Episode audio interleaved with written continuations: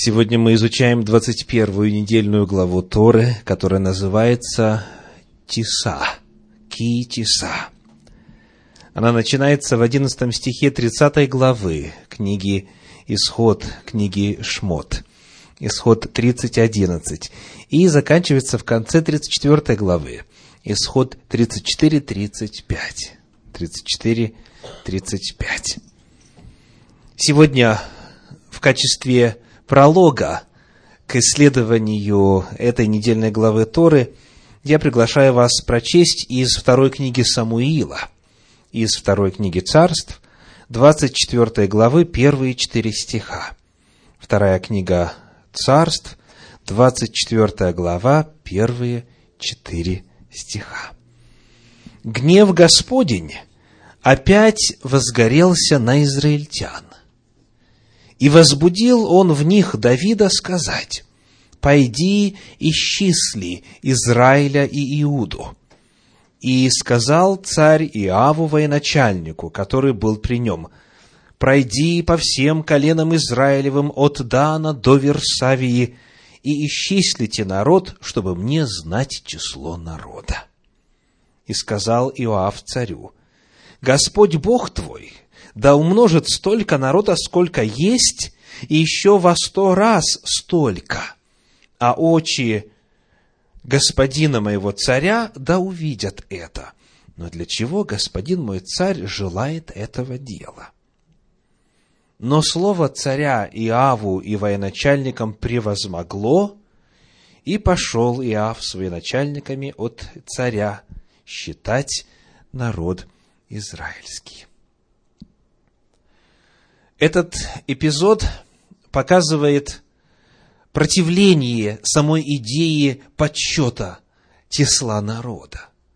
Иоав, военачальник, и иные военные начальники не соглашаются с Давидом. И сказано, для чего господин мой царь желает этого дела? По тексту чувствуется, что их что-то беспокоит, что эти военные люди считают, что Давид намеревается совершить что-то неправильное. Так? По тексту видно, что они не соглашаются с ним по какой-то основательно серьезной причине. Но эта причина здесь не раскрыта. И потому появляется вопрос, а что плохого, что греховного в том, чтобы сосчитать народ? В чем здесь беда? Есть ли в Библии где-нибудь запрет на подсчет народа?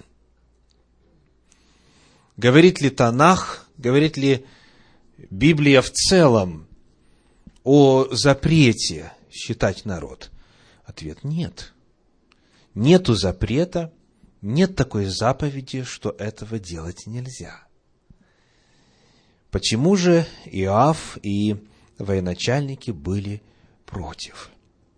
Более того, далее в этой же самой главе, в 24 главе второй книги царств, в стихах с 8 по 10 описывается реакция Давида на то, что было сделано – 24 глава, 2 книга Царств, стихи с 8 по 10. «И обошли всю землю, и пришли через девять месяцев и двадцать дней в Иерусалим. И подал Иав список народной переписи царю. И оказалось, что израильтян было восемьсот тысяч мужей сильных, способных к войне, а иудеян пятьсот тысяч – и вздрогнуло сердце Давидова после того, как он сосчитал народ. И сказал Давид Господу, «Тяжко согрешил я, поступив так. И ныне молю Тебя, Господи, прости грех раба Твоего, ибо крайне неразумно поступил я». То есть мы находим, что и к Давиду приходит осознание Какими словами он квалифицирует то, что он сделал? Грех. Тяжкий грех. Здесь в подлиннике используются два древнееврейских слова, которые описывают природу этого греха. Во-первых, в десятом стихе Давид говорит, тяжко согрешил я. Слово согрешил является переводом древнееврейского глагола, древнееврейского слова хатат. Хатат означает промахнуться. И это случается тогда, когда человек, в принципе, метил в цель, но не смог ее достичь. Промахнуться означает хотеть поступить правильно, но в силу каких-то причин не достигнуть этой цели. А вот второе слово, когда Давид говорит, прости грех раба твоего, здесь в подлиннике используется древнееврейское слово «аон». И «аон» означает «вина» и «нечестие» нечестие. Это более сильный термин в древнееврейском английском языке iniquity. То есть, это более тяжелая степень греховности и вины. Соответственно, когда звучит термин хатат, когда звучит термин аон, они имеют смысл только при наличии каких-то критериев, во свете которых видно, что то, что было сделано, неправильно. Само понятие греха имеет смысл только в контексте наличия закона, ибо где нет закона, нет и преступления, напишет Священное Писание позже. Таким образом, перед нами встает следующая дилемма. Царь захотел посчитать народ, военачальники против. А потом, когда это все же было сделано, вздрогнуло сердце Давида, и он тоже осознал, что он неправильно поступил. И то, что он сделал, было грехом. Между тем, нигде в Священном Писании не сказано, что народ считать нельзя.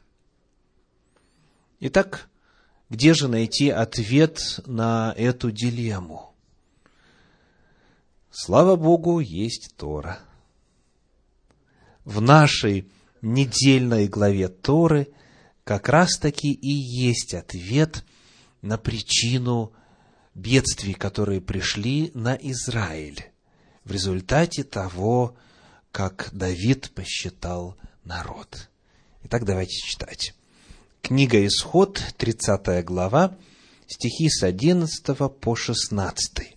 Исход, 30 глава, стихи с 11 по 16. Вот что говорит закон. Вот что говорит Тора. «И сказал Господь Моисею, говоря, когда будешь делать исчисление сынов Израилевых при пересмотре их, то пусть каждый даст выкуп за душу свою Господу при исчислении их, и не будет между ними язвы губительной при исчислении их. Всякий, поступающий в исчисление, должен давать половину сикля, сикля священного, в сикле 20 гер, пол сикля приношений Господу. Всякий, поступающий в исчисление от 20 лет и выше, должен давать приношение Господу. Богатый не больше и бедный не меньше пол сикля должны давать в приношение Господу для выкупа душ ваших. И возьми серебро выкупа от сынов Израилевых и употребляй его на служение скинии собрания. И будет это для сынов Израилевых в память пред Господом для искупления душ ваших. Итак, исходя из этого отрывочка, можно ли считать народ?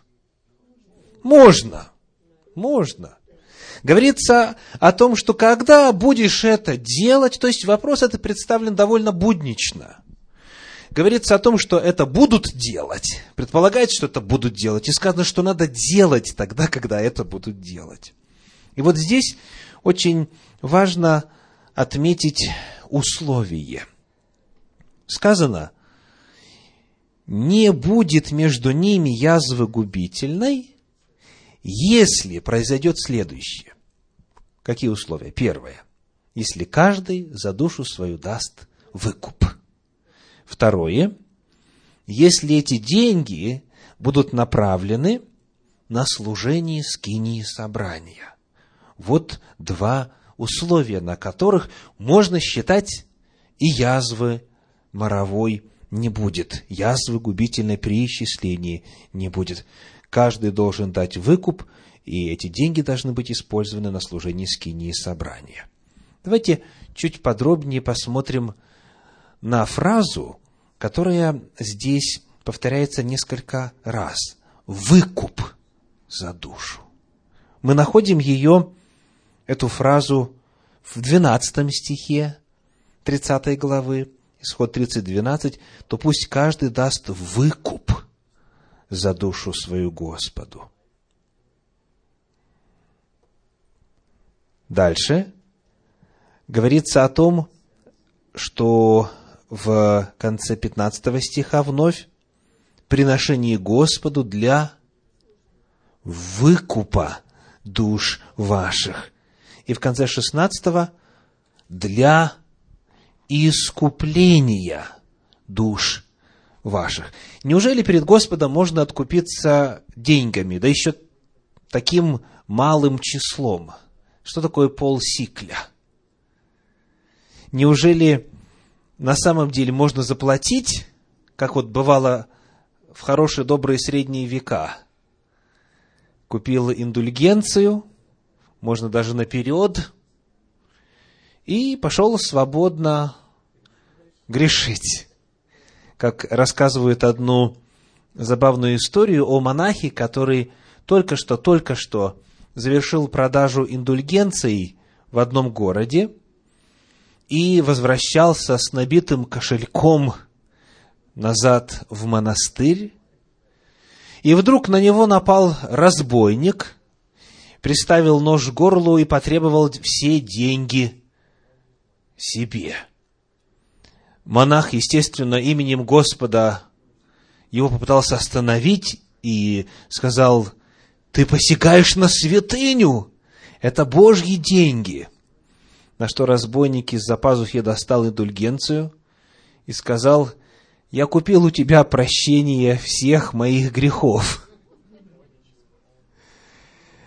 Можно ли на самом деле откупиться, откупиться от Господа деньгами.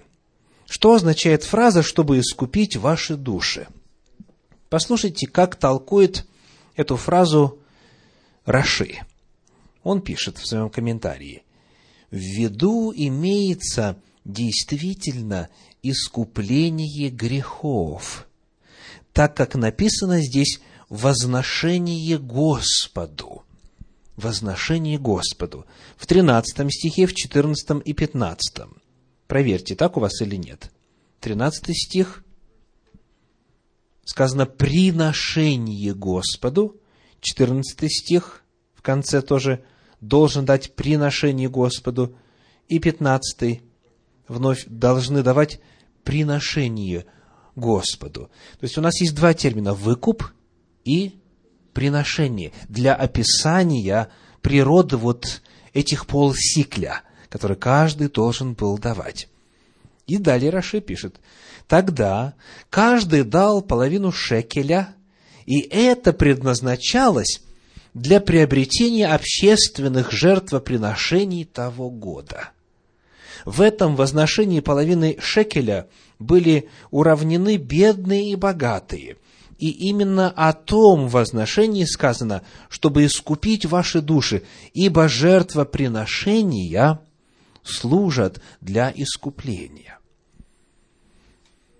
Помимо личных жертв, которые человек приносил по своей инициативе по причине осознания греха, либо в жертву благодарности, либо по обету, либо жертву мирную и так далее, и так далее. Помимо жертвы за грех, жертвы повинности, которые были связаны с выбором и волей человека, были еще и так называемые жертвы тамид, жертвы постоянные. Это жертва всесожжения утренняя и вечерняя. Вне зависимости от того, согрешил сегодня кто-то или не согрешил, утром и вечером постоянно обновлялся завет со Всевышним. Ибо жертва всесожжения, она является способом заключения и обновления завета со Всевышним. Так вот, вопрос появляется, на чьи деньги эти жертвы приносились. То есть это нужно было, у нас 360 дней в лунном году библейском, 360 умножить на 2 утром и вечером, плюс в субботу двойная жертва всесожжения утром и вечером приносилась. То есть, вот столько животных, откуда взять? Неужели священники должны из своего кармана оплачивать это? Они же служат народу. Так вот, Раши говорит, основываясь на этом отрывочке, и я процитирую вновь 16 стих, сказано, «И употребляй его, вот это вот выкуп, употребляй его на служение скинии собрания». Вот эти общественные деньги, которые служили своего рода храмовым налогом со всего народа, достигшего зрелости, эти деньги использовались, как пишет Раши, для приобретения общественных жертвоприношений того года. И помимо жертвы всесожжения утренней и вечерней, также предписывались от общества, от народа в праздники дополнительные жертвы сверх того, и немало. И опять, это не были жертвы каких-то частных доноров, которые принесли бы их по личным причинам. Помимо всех личных жертв, должны были постоянно от общества целиком приноситься жертвы Господу, которые являются не платой, которые являются не откупом, а являются прообразом – они являются прообразом вот того Агнца Божия, который должен был прийти, взять на себя грех мира. Они являлись пророчеством.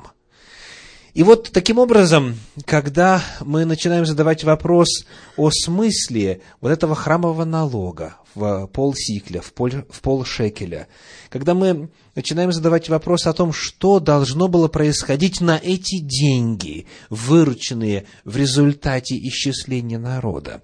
Давайте прочитаем еще чуть больше о том, что это значило на практике для народа Божья, согласно комментарию Санчина. Ежегодно, сказано, каждый взрослый мужчина был обязан сдать в храм обязательные пожертвования в размере половины шекеля – на эти деньги покупали животных для ежедневных жертвоприношений, совершавшихся от имени всего народа. Доля каждого в этих жертвах должна была быть равна доле других. Поэтому никто не имел права жертвовать сумму большую, чем половина шекеля.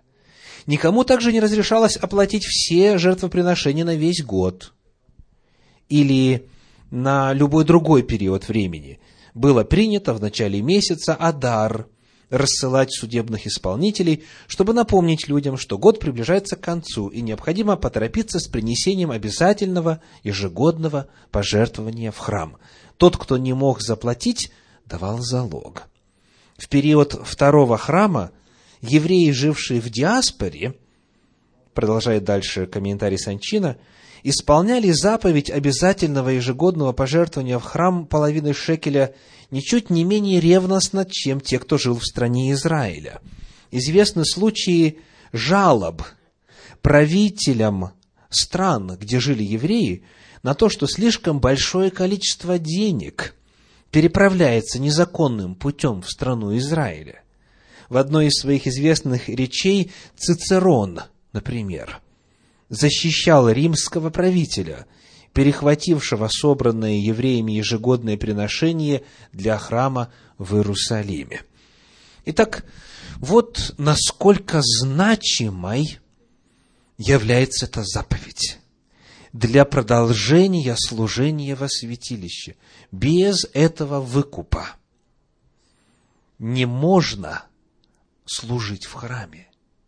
Без этого выкупа прерывается завет со Всевышним, который обновляется каждое утро и каждый вечер. Без этого храма невозможно, без этого э, сбора невозможно в храме возносить и курение, фимиам, который символизирует молитвы, поднимающиеся к Господу.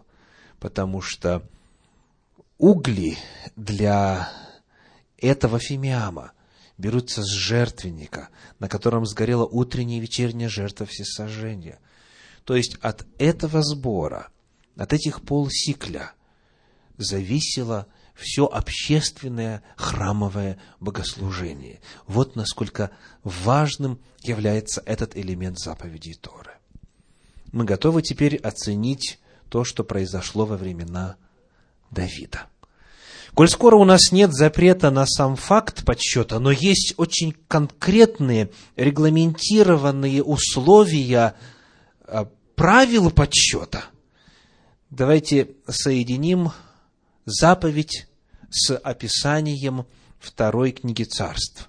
Вторая царств, 24 глава, 15 стих. Второе царство, 24, 15.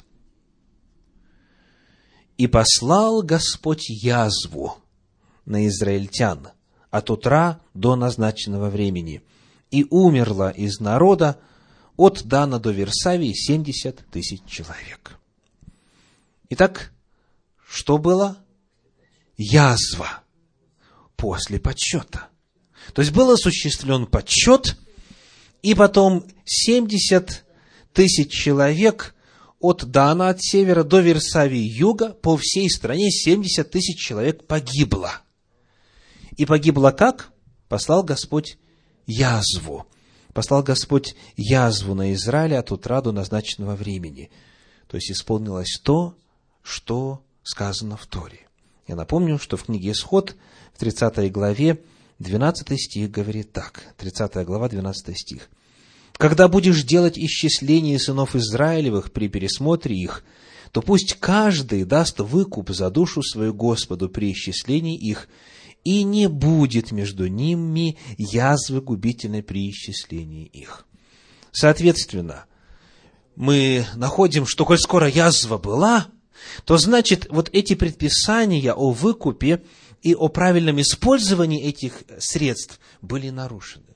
Значит, либо вот эти 70 тысяч человек не дали выкупа, а таким образом лишили себя завета с Господом, лишили себя участия вот в этих вот жертвоприношениях, которые каждый день обновляли завет с Господом, либо а, каким-то еще иным образом вот эти деньги, будучи собранными, были неправильно использованы. То есть у нас есть совершенно определенная причинно-следственная связь. Есть повеление с использованием конкретных терминов, и есть результат с использованием тех же самых терминов. Проблема здесь заключается в том, что закон Торы был нарушен, и потому результат не замедлил явиться. Господь предостерегал о язве губительной, и язва губительная имела место. Посмотрим теперь на еще один очень важный вопрос. В 24 главе 2 книги царств 17 стих говорит, 2 царств 24, 17. «И сказал Давид Господу, когда увидел ангела, поражавшего народ, говоря, «Вот я согрешил, я поступил беззаконно. А эти овцы, что сделали они? Пусть же рука твоя обратится на меня и на дом отца моего. То есть вопрос, который появляется, звучит так. Справедливо ли, если верить 17 стиху, который мы только что прочитали, справедливо ли наказывать народ за грехи царя? Если на самом деле Давид согрешил, а народ наказан 70 тысяч, то это как-то Богу не к лицу, правда? Давайте найдем ответ в Священном Писании. Он дан в самом начале этого повествования. И вот этот рассказ об исчислении Израиля присутствует и в книге царств, к чему мы уже обращались, и в книгах Паралипоменон. Прочитаем и то, и другое. Итак, первая книга Паралипоменон, 21 глава, 1 стих. Первая Паралипоменон, 21 глава, 1 стих. Сказано так. «И восстал сатана на...» Какое слово дальше? На Израиля. «И восстал сатана на Израиля». И потом произошло то-то, то-то и то-то. То есть, обращаю внимание, что объектом воздействия сатаны, и причем успешного, не царь является, в первую очередь, а народ. Та же самая картина во второй книге царств, 24 глава, 1 стих, 2 царство 4.1. Гнев Господень опять возгорелся на... Какое слово? На израильтян.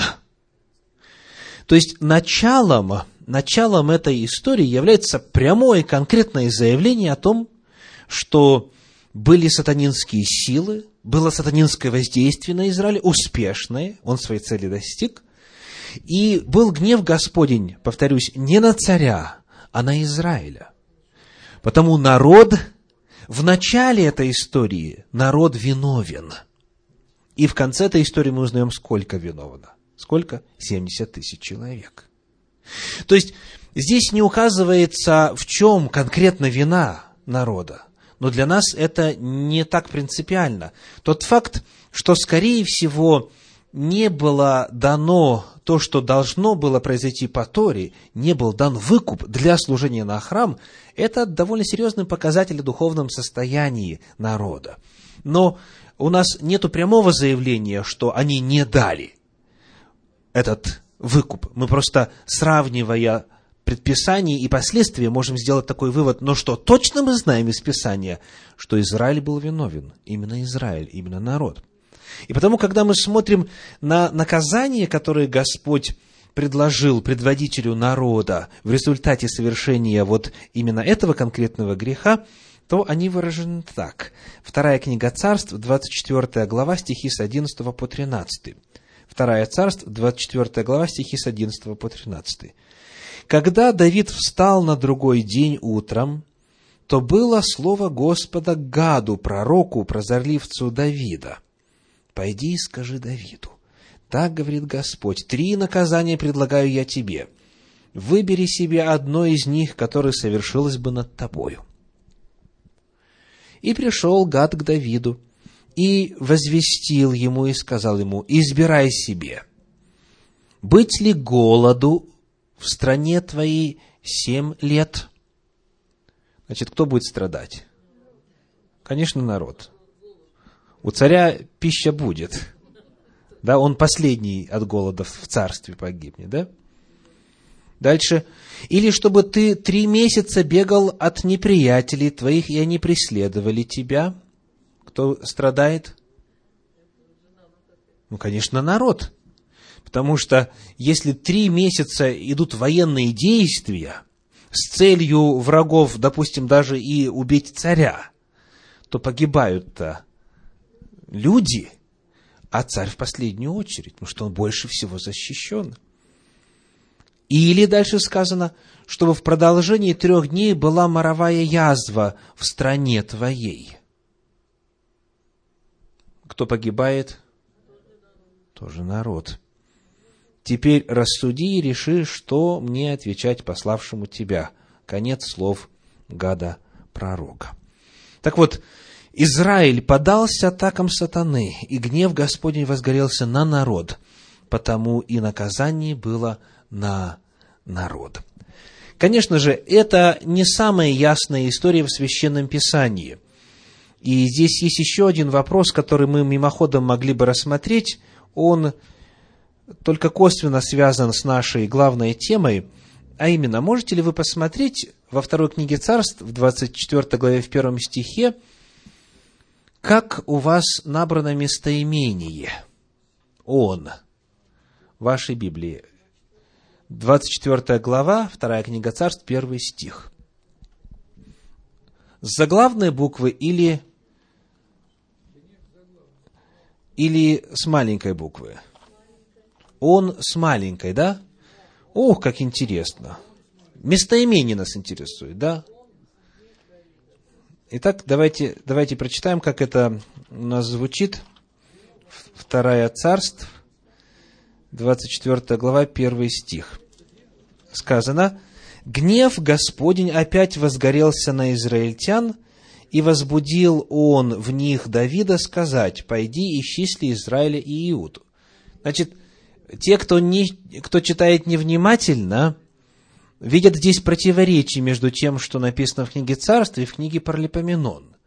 Потому что по книге Паралипоменон сказано, что сатана это сделал. Так? Сатана восстал на Израиля. А тут вдруг кажется, что вроде бы Господь это сделал, да? И возбудил Он. Но Он, слава Богу, в синодальном переводе с маленькой буквы. То есть Он, это местоимение, обозначающее не Господа, а гнев Господень. Итак, еще раз. Гнев Господень возгорелся, и возбудил он, гнев Господень, возбудил Давида сделать то-то и то-то. Не Господь. А понятие гнева Господня – это понятие, которое имеет место всегда, автоматически, когда есть нарушение закона. То есть гнев Господень – это, образно говоря, последствия состояния материи – последствия устройства матрицы бытия, когда закон нарушен. Гнев Господень – это автоматическая реакция на нарушение закона. Потому он с маленькой буквы, гнев, возгорелся, а на практике это означает, что теперь Израиль выпал из милости Божьей, и попал во власть сатаны, и сатана теперь получил право действовать и так далее, и так далее. Итак, сегодня мы с вами постарались разобраться в одном повествовании из истории израильского народа, которое относится к эпохе царствования царя Давида. Вот некоторые очень важные выводы по итогам нашего исследования. Первое. Первое. Знание Торы, хорошее знание Торы, помогает понять сложные отрывки Библии. Давайте попытаемся оценить этот первый тезис. Знание Торы помогает понять сложные отрывки Библии. Если появляется какая-то трудность, если появляется что-то, кажущееся несогласованием, нужно обратиться к Торе, к Пятикнижию и посмотреть, что там сказано. Потому что все Священное Писание есть объяснение, детализация, исполнение, иллюстрация и развитие Торы. И примеров здесь можно очень и очень много приводить. Ну, самые такие яркие в христианстве – это Нагорная проповедь Иисуса Христа, Нагорная проповедь Иешуа, где Он говорит, вы слышали, что сказано древним, а я говорю вам. И вот, как говорится, ничтожишь сумняшися, многие говорят, о, Ешо отменяет Тору. Он говорит, вот так вот было, а теперь будет совершенно по-другому. Но если человек начинает открывать вот те места, на которые Иисус ссылается, начинает их исследовать, то он обнаруживает, что он не только не противоречит Торе, а напротив, вторит ей, напротив, напротив вторит Танаху, подтверждает, утверждает и поддерживает. И чтобы эти слова не прозвучали просто как лозунг, э, вспомним один момент, когда Христос говорит, вы слышали, что сказано, люби ближнего твоего и ненавидь врага твоего. А я говорю вам, любите врагов ваших, благотворите, то есть творите добро ненавидящим вас и так далее. Ну и многие, как говорится, дружно подхватывают э, эту фразу и говорят, Тора учит, Ветхий Завет учит, люби ближнего, то есть еврея, своего, кровного, и ненавидь всех прочих. Но на самом деле, когда мы открываем Тору, мы в ней не найдем фразы «ненавидь врага твоего». Более того, мы в ней найдем такую заповедь. Если увидишь осла, врага твоего, упавшего под ношею, то развьють, то верни врагу твоему. То есть, что делай? Благотвори. Какой бы вопрос мы с вами ни рассматривали, чаще всего, если мы основательно знаем Тору, мы будем в состоянии этот вопрос разрешить. Потому первый очень важный вывод сегодня, он методологического плана. Знание Торы помогает понять сложные отрывки Библии. Второй вывод. Господь всегда поступает в соответствии с чем? С законом. Господь всегда поступает в соответствии с законом. И это чрезвычайно важно понимать и принимать. То есть, вот так вот, если просто читать, 70 тысяч человек погибло. Да? Это же страшная цифра. И тут же сразу же картина кровожадного Бога. И тут же сразу же появляется заявление о том, что это какой-то не тот Бог, который явлен нам как Бог любви, пришедший в мир, чтобы спасти всех грешников и так далее, и так далее. Но эти все подозрения могут иметь место только в том случае, если человек не знает Торы. Бог поступает в соответствии с данным законом. Он вначале предостерегает человека, говорит, человече, чтобы с тобой вот этой беды не случилось, вот техника безопасности, вот что надо делать, чтобы все было хорошо.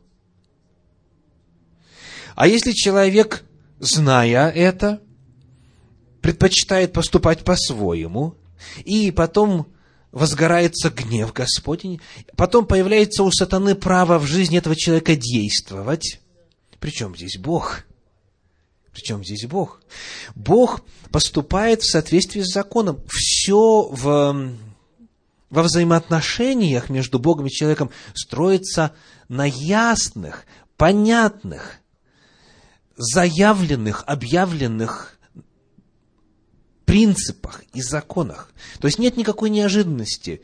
А, в отличие от современных и многих иных правителей в истории, которым вот вздумалось что-то новое, и они новый закон издали, потом прошло время, отменили его и так далее.